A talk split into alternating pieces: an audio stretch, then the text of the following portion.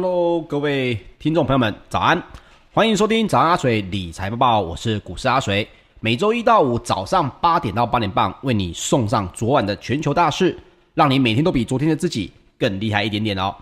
好的，我们首先呢，赶紧来看看这个美国方面的新闻哦。这个有在听我们早安阿水的朋友，应该也都知道，这个包括了。呃，五月份的这个 CPI 的数字呢，在明天就会公布了，所以明天的这个相关的这些动作呢，一定会非常非常的多。同时呢，也是再一次的提醒我们的观众朋友，不管接下来 CPI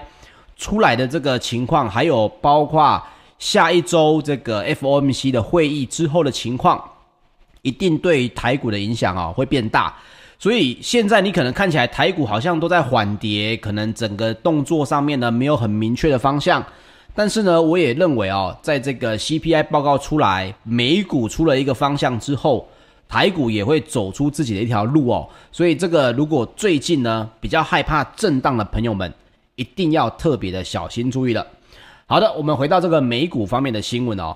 说到这个投资人在近代五月的消费者物价指数哦。报告出炉，还有想要寻求这个联准会呢，到底什么时候会紧缩货币政策的这个蛛丝马迹的影响、哦？美国的四大指数在收盘的前半个小时全面的脚软收低，只有我们昨天提到的这个相关的民营股呢的炒作的热潮还是在持续的延烧，也因此包括了道琼工业平均指数在六月九号中场是下跌了百分之零点四四。收在三万四千四百四十七点一四点，纳斯达克指数则是下跌了百分之零点零九哦，收在一万三千九百一十一点七五点，标准普尔五百指数则是下跌了百分之零点一八，收在四千两百一十九点五五点，费城半导体指数下跌了百分之零点四哦，收在三千一百五十八点四八点。好，跟大家来分享一下。美国本周四啊，六月十号要公布这个五月的 CPI 的报告，包括 CNBC 也报道了，道琼社的调查也显示，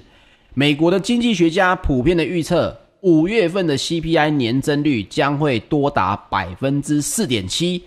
这高于四月份的百分之四点二，而且当月的年增幅已经创了二零零八年以来的新高。待会呢，阿水也会补充这个相关年增幅创新高的过去几个日子，大家可以来看一下啊、这个接下来的股市呢，有可能会遇到什么样的问题，还有什么样的契机，这个今天也会发布给大家。那包括标普五百的十一大类股当中，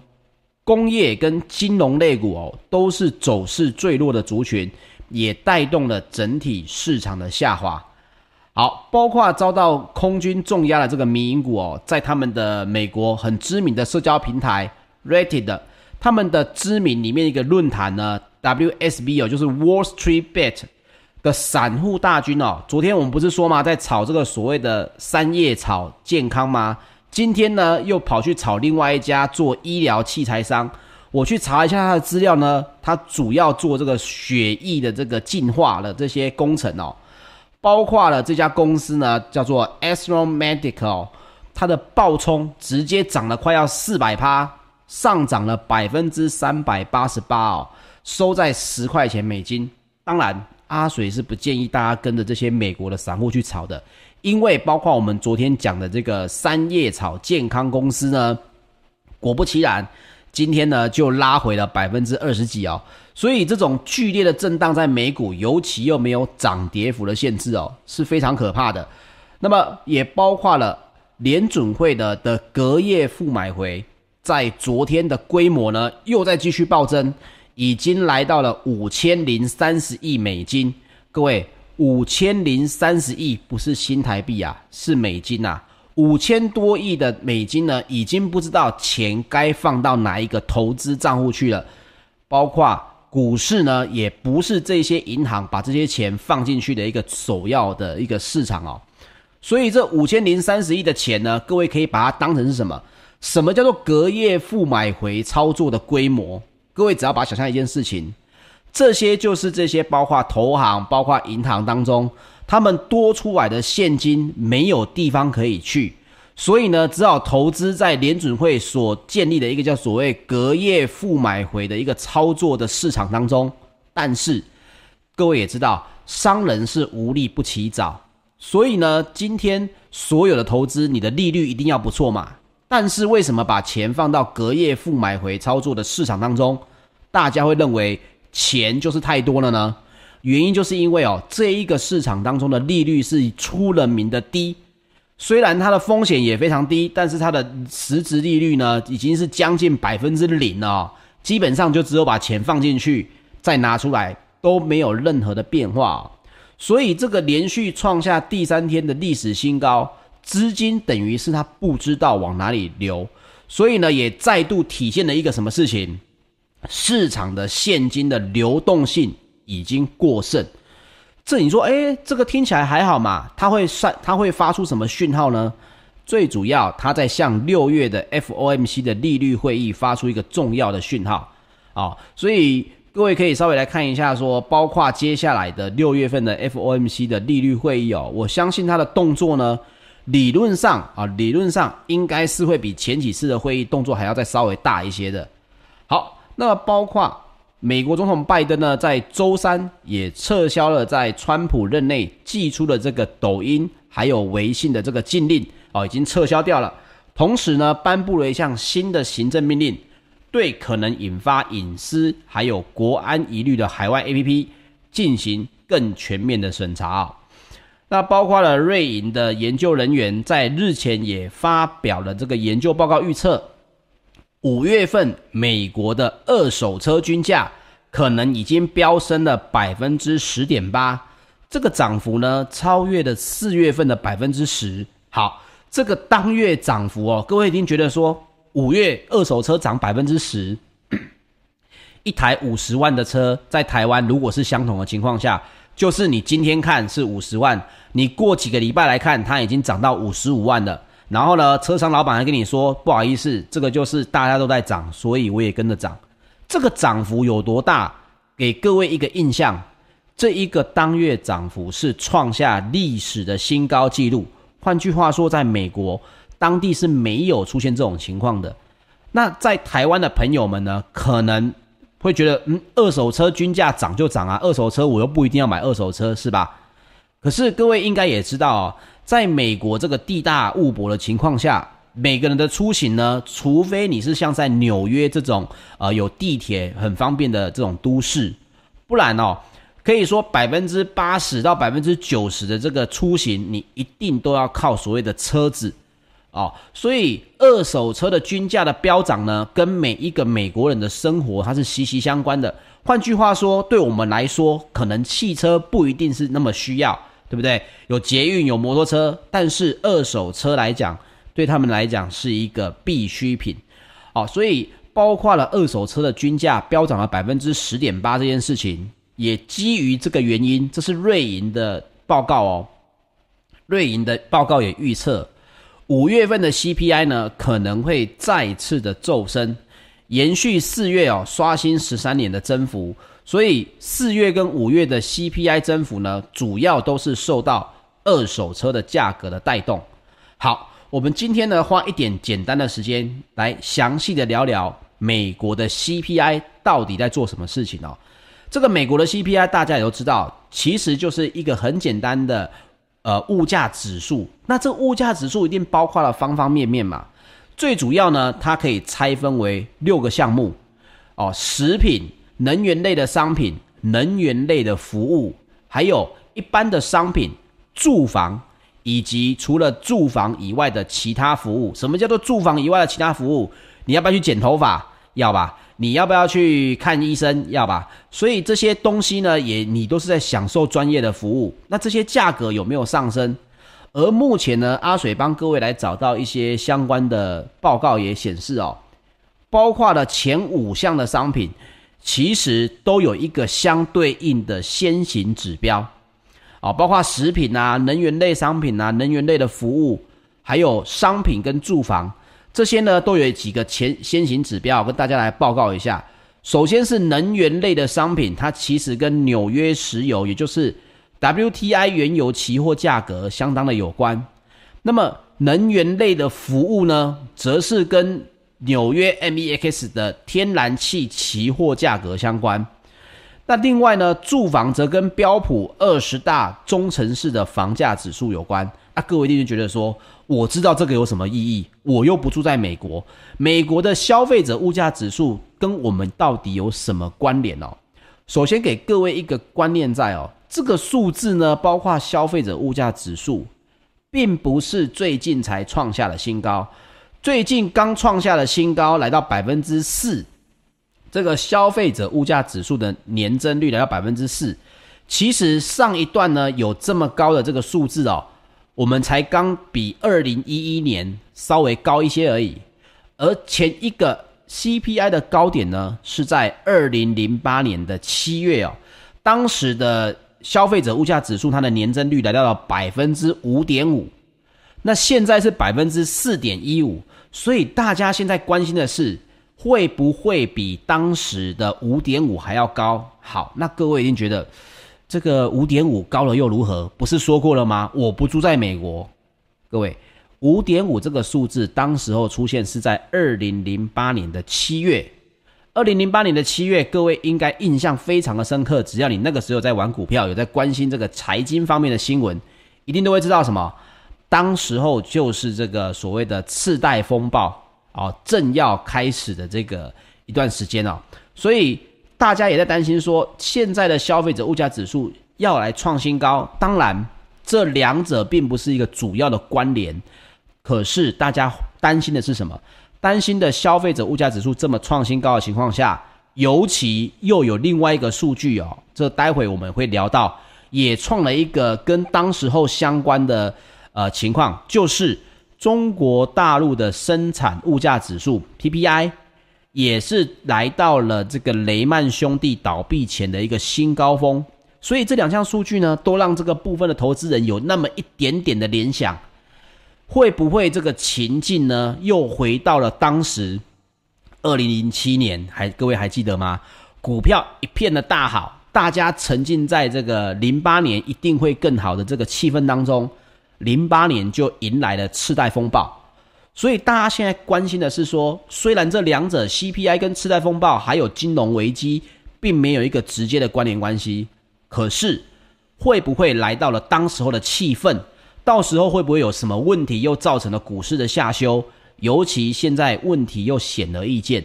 大家担心的这一点，其实我觉得这是不可否认的哦。所以包括我自己呢，我最近也是对于投资的步调，我放的非常的慢哦。包括整天都宅在家之外哦，这个看盘操盘，我下的金额也相对的保守哦，不像这个过去这么的冲了。可能也跟年纪有关系啦。以前年纪还在这个还算是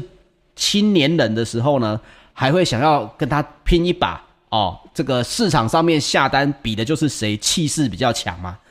那当时候还会觉得说好，我还愿意这样做。可是最近的这个气氛呢，让我觉得我会想要稍微保守一点点哦。这个也分享给我们的听众朋友。好，那另外还有另外一个叫做数据，叫做核心消费者物价指数。这个部分呢，则是包括了商品、住房跟其他的服务项目。那商品方面呢，其实各位也可以来看一下这个市场相关的报告。我也统计了一下，跟大家讲这个目前整个市场的看法大概是如何哈。最主要是先前呢，有一些包括一些传导逻辑啊，比如说什么指数上涨会造成 CPI 上涨，所以呢，包括在二零二零年的下半年呢、啊。大宗商品的价格就开始普遍的上涨了嘛？这个从成本端哦就开始传导到这个 CPI 的商品端，什么意思？我老板呢，像是中国大陆现在的 PPI 是百分之九点多嘛？这个观念是什么？你当成你是一个做呃，比如说便当的老板好了，你现在卖的便当是一百块哦，但是呢，到了二零二零年的下半年，你的成本。成本哦，我这样讲讲到成本哦，你的成本原本是一百块，你现在你的成本已经来到一百一了，就增加了百分之十。换句话说，你的利润也就直接下降了百分之十，因为你可能要组成这个便当，你去买菜，你去买肉，包括你的天然气，包括你的房租，包括你的这个相关的呃这个呃炉具都是上涨的，加起来大概就是百分之十的一个额外支出，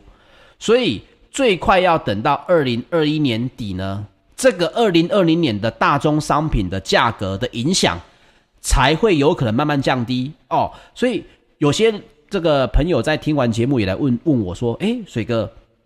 大宗商品的价格它调升之后，它的影响期是多远？”啊、各位可能也想过这个问题，那刚好借着这个机会跟大家来分享啊、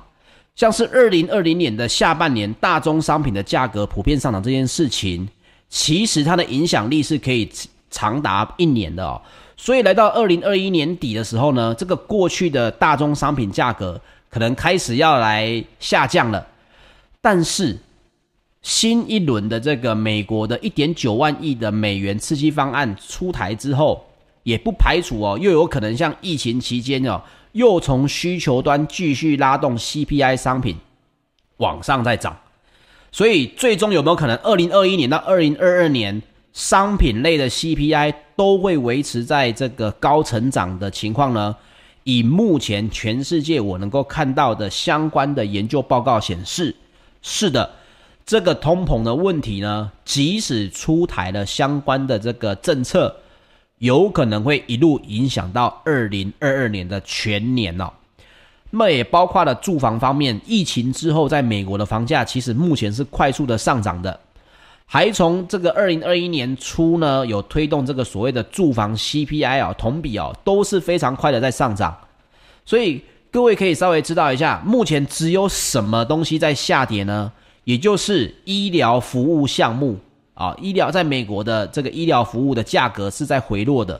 但这也跟疫情有关，所以你说要影响 CPI，其实它只是回到原本可能的这个价位而已。也因此哦，我跟大家分享一下我看到的报告呢，也都说到二零二二年初啊，二零二二年初美国的核心 CPI 的同比增速呢，就会进入一个比较快速增长的一个位阶，到时候。对于美联储的货币政策，就有可能产生更明显的冲击。所以各位可以一路听下来，发现到来到六月份哦，发现这个各个数据呢，已经是让这个联准会好像不动作不行了。但是如果以 CPI 这种眼光来看的话，真正的难题是出现在二零二二年的一开始啊。所以这个大家可以有点这个概念。哦，到时候呢，我们再一起来看看到底到时候有什么样的这个投资的机会。好，我们来聊聊欧洲股市方面了。欧洲股市三大指数呢，在今天依旧是小幅的涨跌，但是呢，也是接近了历史的高点。在本周的欧洲央行做出政策决定之前呢，投资人都是采取很浓厚的观望的形态啊，包括了。泛欧的 STOXX 六百指数呢，是上涨了百分之零点零九，当中上涨最多的类股就是医疗保健类股，而基础的能源股呢，则是下跌最多的一个类股哦，下跌了百分之一点八。另外也包括英国的 FTSE 一百指数呢，是下跌了百分之零点二，德国的 DAX 指数则是下跌了百分之零点三八。法国的 CAC 指数则是上涨了百分之零点一九哦。那么德国的贸易收支的数据也显示，四月份呢，德国进口金额啊月减百分之一点七，逊于这个经济学家预测的月减百分之一点一哦。那么经济的这个调贸易顺差呢，也是一百五十九亿欧元哦。也比这个经济学家预测的一百三六十三亿欧元来的少哦，所以目前德国就遇到一个问题，奇怪，大家都在做所谓的复苏，难道这个相关的进出口的数字为什么会减弱呢？这个当然，这个昨天在节目当中跟大家分享过。那另外也是要看到的是说，在经济复苏的当下，很多这个。每一个国家、每一个经济体当中哦，所遇到的问题也会慢慢的浮现。目前看起来，通膨影响比较少的，这个在前几次的节目都跟大家分享过，欧洲股市会是相对比较少的。而以这个科技类股为比较大的这个美国经济体呢，就会受影响比较大。换句话说是什么？联准会处理得不好，那么美国受影响很大，但是欧洲股市呢，受的是心态上面的感受，而不会是实质上的这个企业的问题哦。这个也跟大家来分享一下。那我们来聊聊石油方面，在纽约商业交易所的七月原油期货在六月九号收盘是下跌了百分之零点一，来到每桶六十九点九六美元。另外，欧洲的 ICE 期货交易所近月的布兰特原油则是持平在两年以来的新高，还是在每桶七十二点二二美元哦。那么也包括美国能源部的月报也表示，美国经济持续从疫情当中恢复哦。这个美国的经济成长率呢，在二零二零年是下滑了百分之三点五之后，预期呢今明两年将可以分别增长百分之六点七与百分之四点九。这个数字呢，比上个月的美国能源报能源部的月报呢，还要再稍微上调了一些。另外，这个报告也表示哦，五月份的布兰特原油均价比四月份还要上涨四美元的原因呢，主要是因为全球的石油库存持续的下滑。那么，报告也表示，随随着这个石油输出国组织以及俄罗斯等产油盟国，也就是 OPEC Plus 逐渐的提高产量之后，预期在下半年全球的油市的供需将可以趋于平衡。到了今年的第三季呢，布兰特原油的均价应该有可望维持在跟五月份相等的，大概是每桶六十八到七十美元附近。而随着 OPEC 跟美国的产油持续增加，二零二二年的布兰特原油的均价。有可能会下滑到每桶六十美元哦，这也比前个月的预估又下调了一美金。那么另外呢，也跟大家讲一下，包括了汽油的消费的情况，其实是包诶每一个经济学家都在关注的。为什么？因为经济的复苏一定是会消耗所谓的能源，所以在这个报告也预估哦，今年的夏天，也就是四到九月。美国的汽油消费量可望年增一百三十万桶，总数呢来到每天九百一十万桶哦。可是这还是比这个二零一九年的数字还要再稍微低一些。包括世界各地的这个报告也都显示呢，到二零二二年才有可能回到二零一九年的这个全球石油需求的水平了。好，我们来聊聊金属方面。在伦敦金属交易所三个月的基本金属期货，六月九号涨跌互见。那么虽然呢，也因为有经济乐观的支撑，但是刚刚提到的大陆的 PPI，也就是生产者物价指数，涨幅已经创了十二年以来的新高，加重了对大陆或许有可能抑制商品价格的担忧。所以铜的期货也下跌了百分之零点五，来到每吨。九千九百六十七点五美元。那刚刚提到的大陆国家统计局在六月九号发布了五月份的全国 CPI 还有 PPI 指数，当中的 CPI 呢是年增百分之一点三，PPI 则是年增了百分之九，创下了十二年以来的新高。这主要是因为原材料的价格上涨的影响。好，刚刚跟大家来聊过了。这个在去年的年底呢，大宗商品价格上升之后，包括了生产端哦，整个影响的层面是拉到一年之久的，所以包括了这个 PPI 跳升呢，这个数字的增幅其实是雷曼兄弟倒闭以来单月的最高增幅，引发了一个疑虑，